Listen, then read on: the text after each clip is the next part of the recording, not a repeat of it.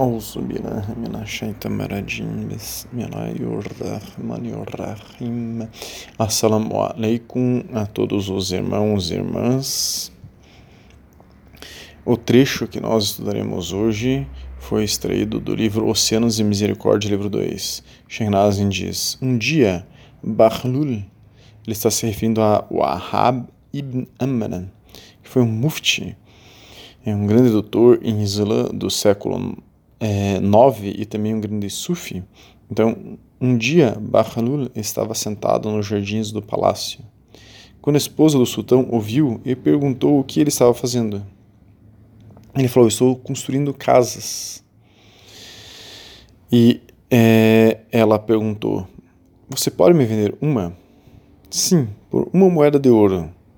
Ela comprou, deu uma moeda de ouro para ele e foi embora. Naquela noite, os dois estavam tendo o mesmo sonho, a mulher do, sul, do sultão e o sultão. Eles estavam no paraíso olhando para o maravilhoso palácio que ela havia recebido por uma moeda de ouro. Bahlul estava em relacionamento com o profeta Muhammad sallallahu alaihi wasallam, acordado ou dormindo. Todos os aulia, todos os amigos íntimos de Allah subhanahu wa ta'ala, Deus glorioso exaltado, estão em contato com o profeta sallallahu alaihi wasallam nós temos alguns estudos sobre Aulia, os amigos íntimos de Allah subhanahu wa ta'ala.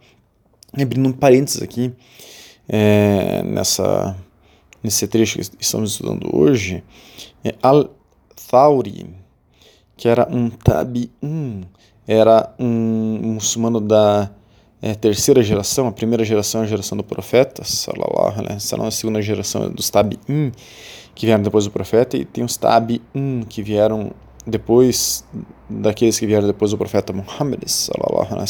Nós temos estudos inclusive sobre Tabi'in e Tabi'un. Então, Thauri é um dos primeiros a escrever qualquer coisa relacionada ao Islã sunita. Foi um dos primeiros a escrever sobre isso.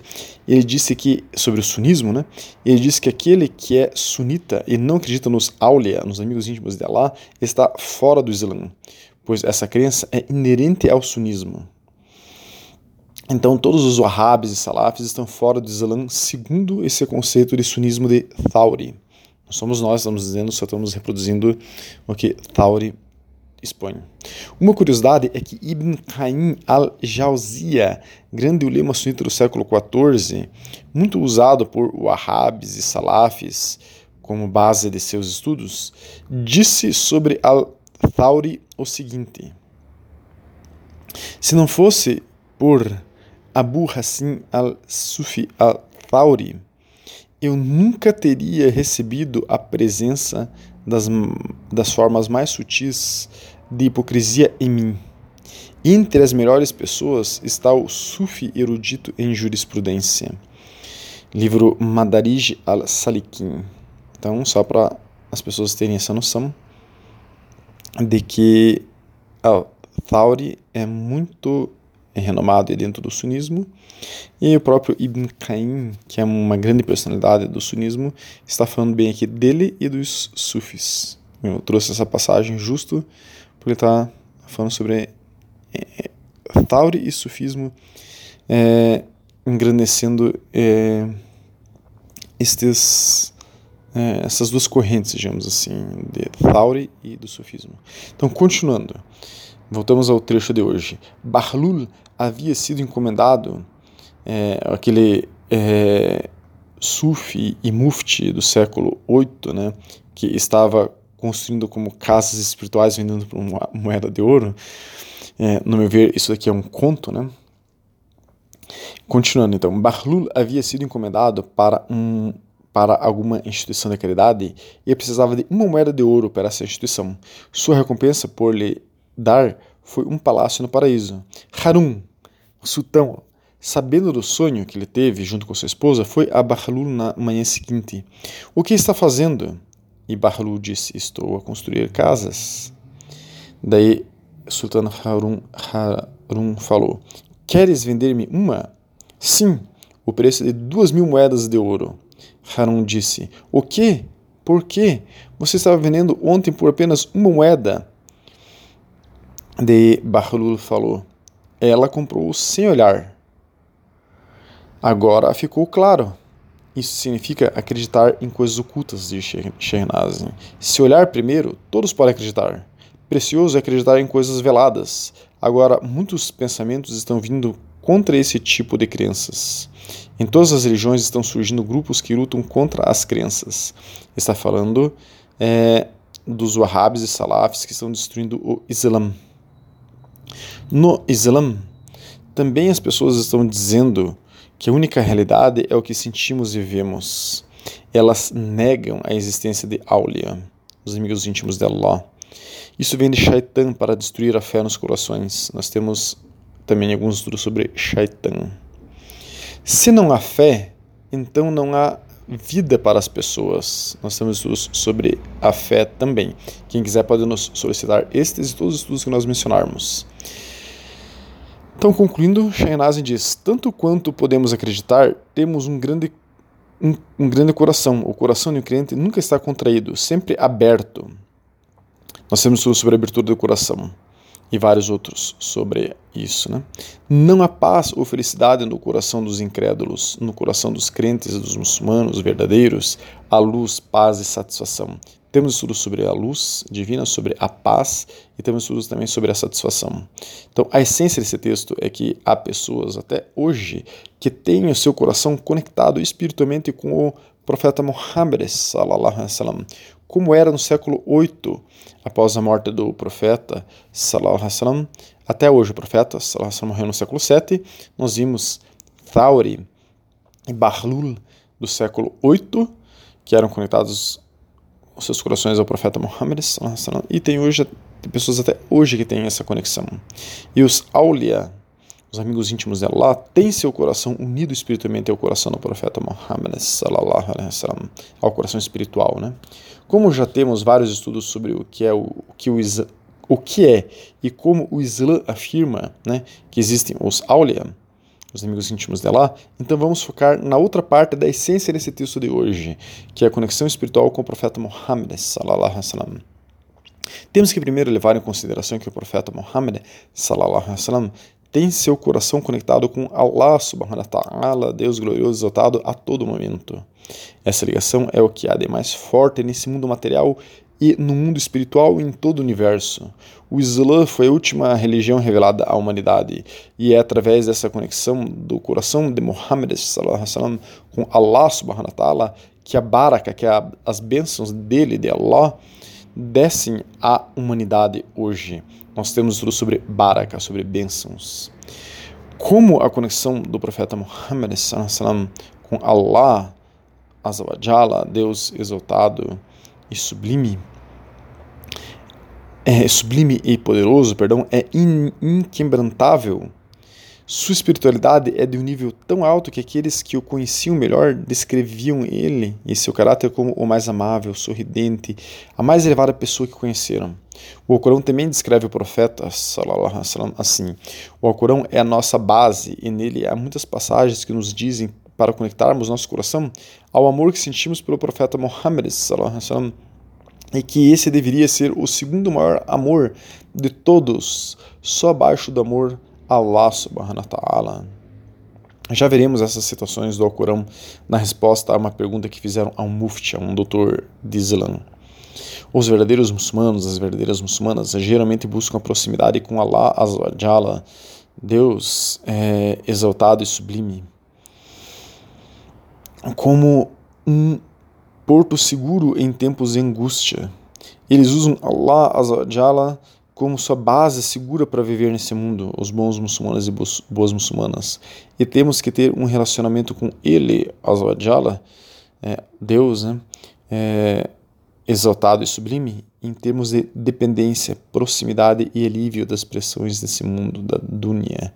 Temos tudo sobre a dunya, sobre esse mundo material com a busca dessa proximidade com Allah subhanahu wa ta'ala, Deus glorioso atado, com a busca de pôr em prática é, a, as ações de ibadá, as práticas de adoração, de devoção, temos tudo sobre ibadá, podemos viver uma vida plena de alegria, amor, paz e satisfação.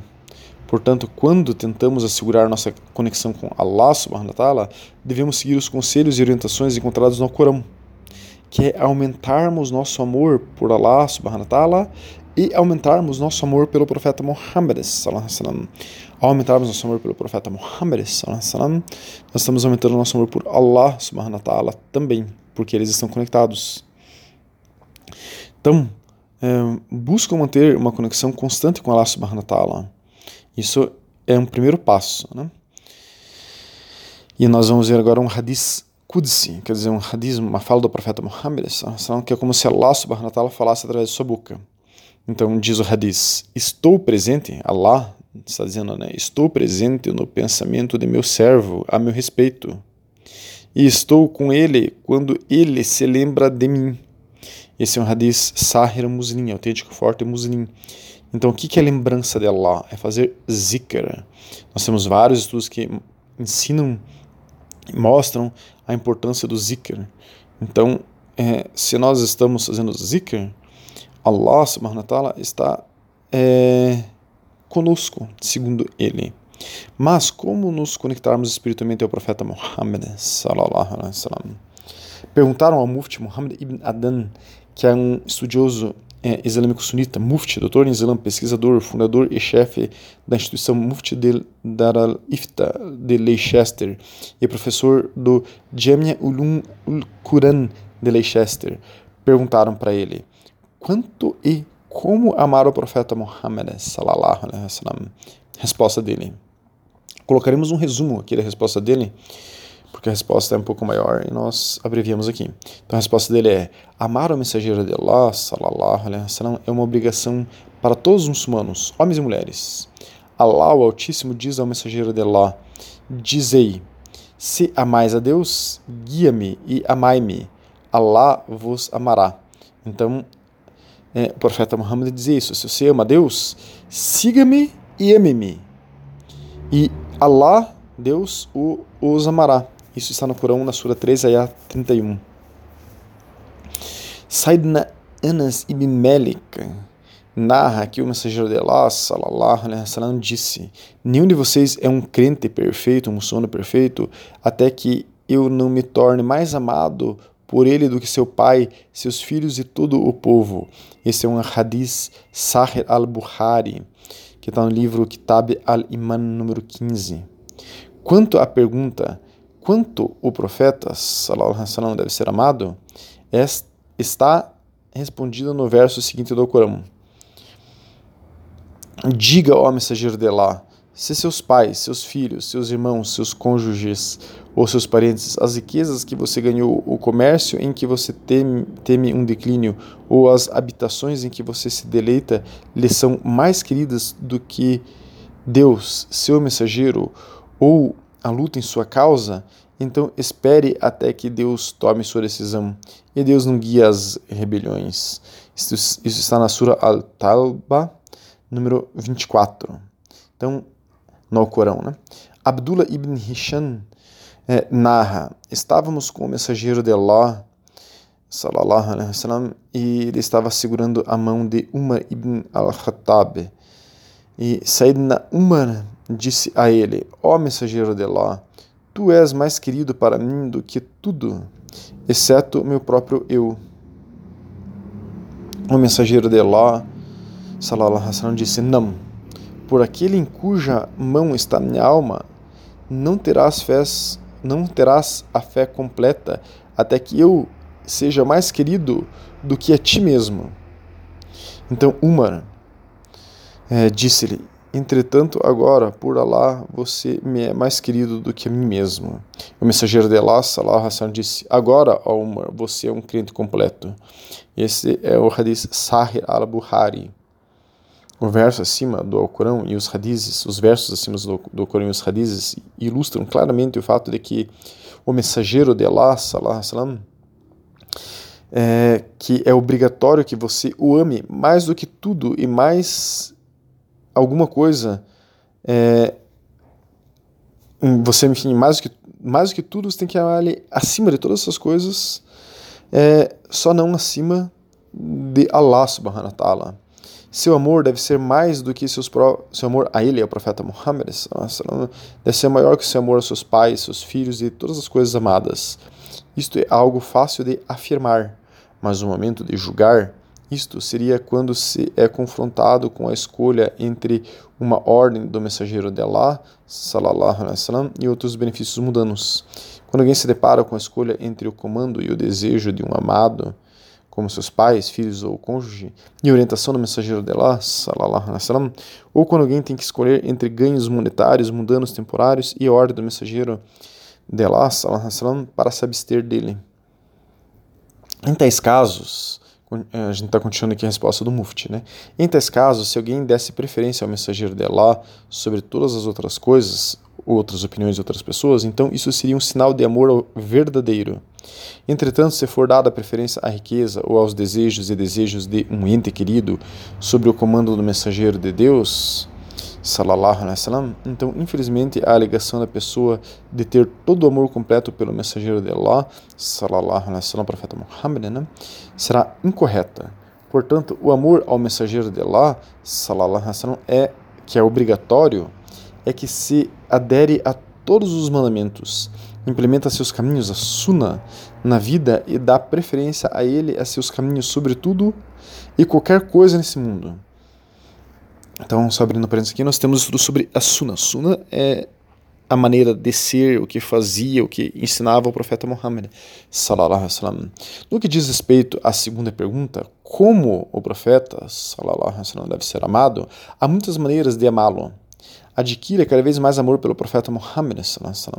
O amor ao mensageiro de Allah é uma obrigação, fard, obrigatório, semelhante a outras obrigações, tais como o salah, as orações, o zakah, a contribuição obrigatória aos pobres, executar o hajj, a peregrinação.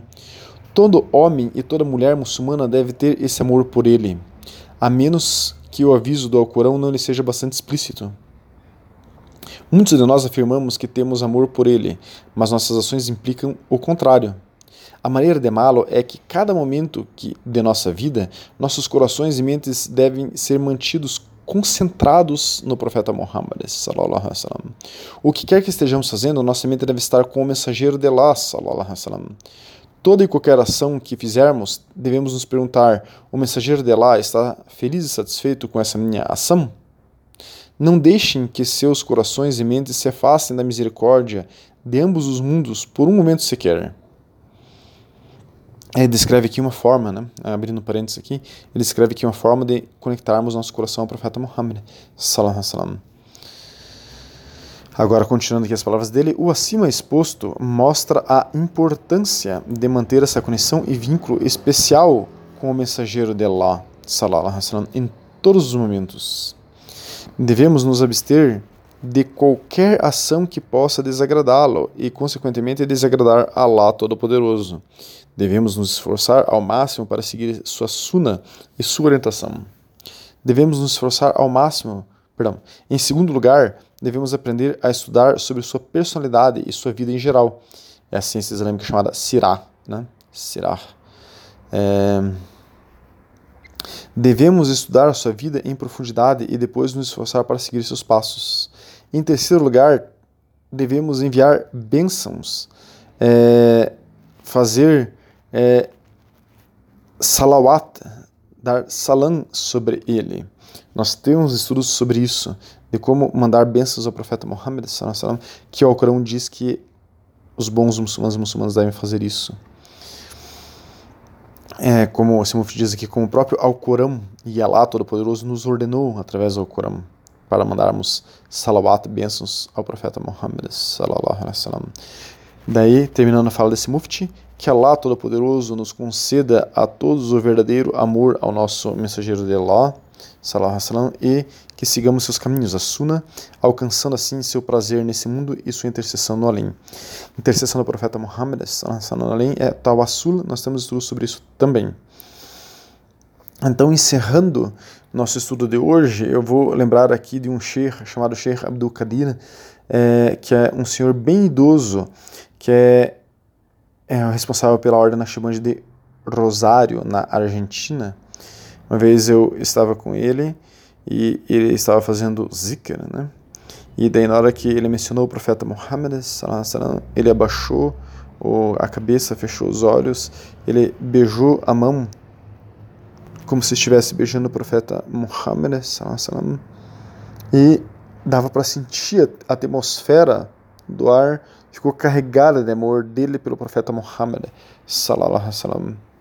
Então, quando nós chegamos no nível descrito por esse mufti, que nós só estamos concentrados o tempo inteiro no profeta Muhammad, estamos seguindo tudo que ele fala, nós estamos é, vendo se todas as nossas ações deixam o profeta satisfeito, é, se nós estamos pedindo bênçãos, fazendo salawata sobre o profeta Muhammad, se nós sentimos esse grande amor pelo profeta Muhammad, que nem esse Sheikh de Rosário na Argentina, então é, nosso coração está se conectando ao profeta Muhammad e a pessoa começa a abrir uma possibilidade de conexão espiritual com ele. Temos é, um breve áudio também que dá algumas orientações nesse sentido de como conectar, conectarmos nosso coração ao, a, espiritualmente ao profeta Muhammad sallam, que Allah subhanahu wa ta'ala aumente nosso amor pelo profeta sallallahu alaihi wasallam. Assalamu alaikum wa rahmatullahi wa barakatuh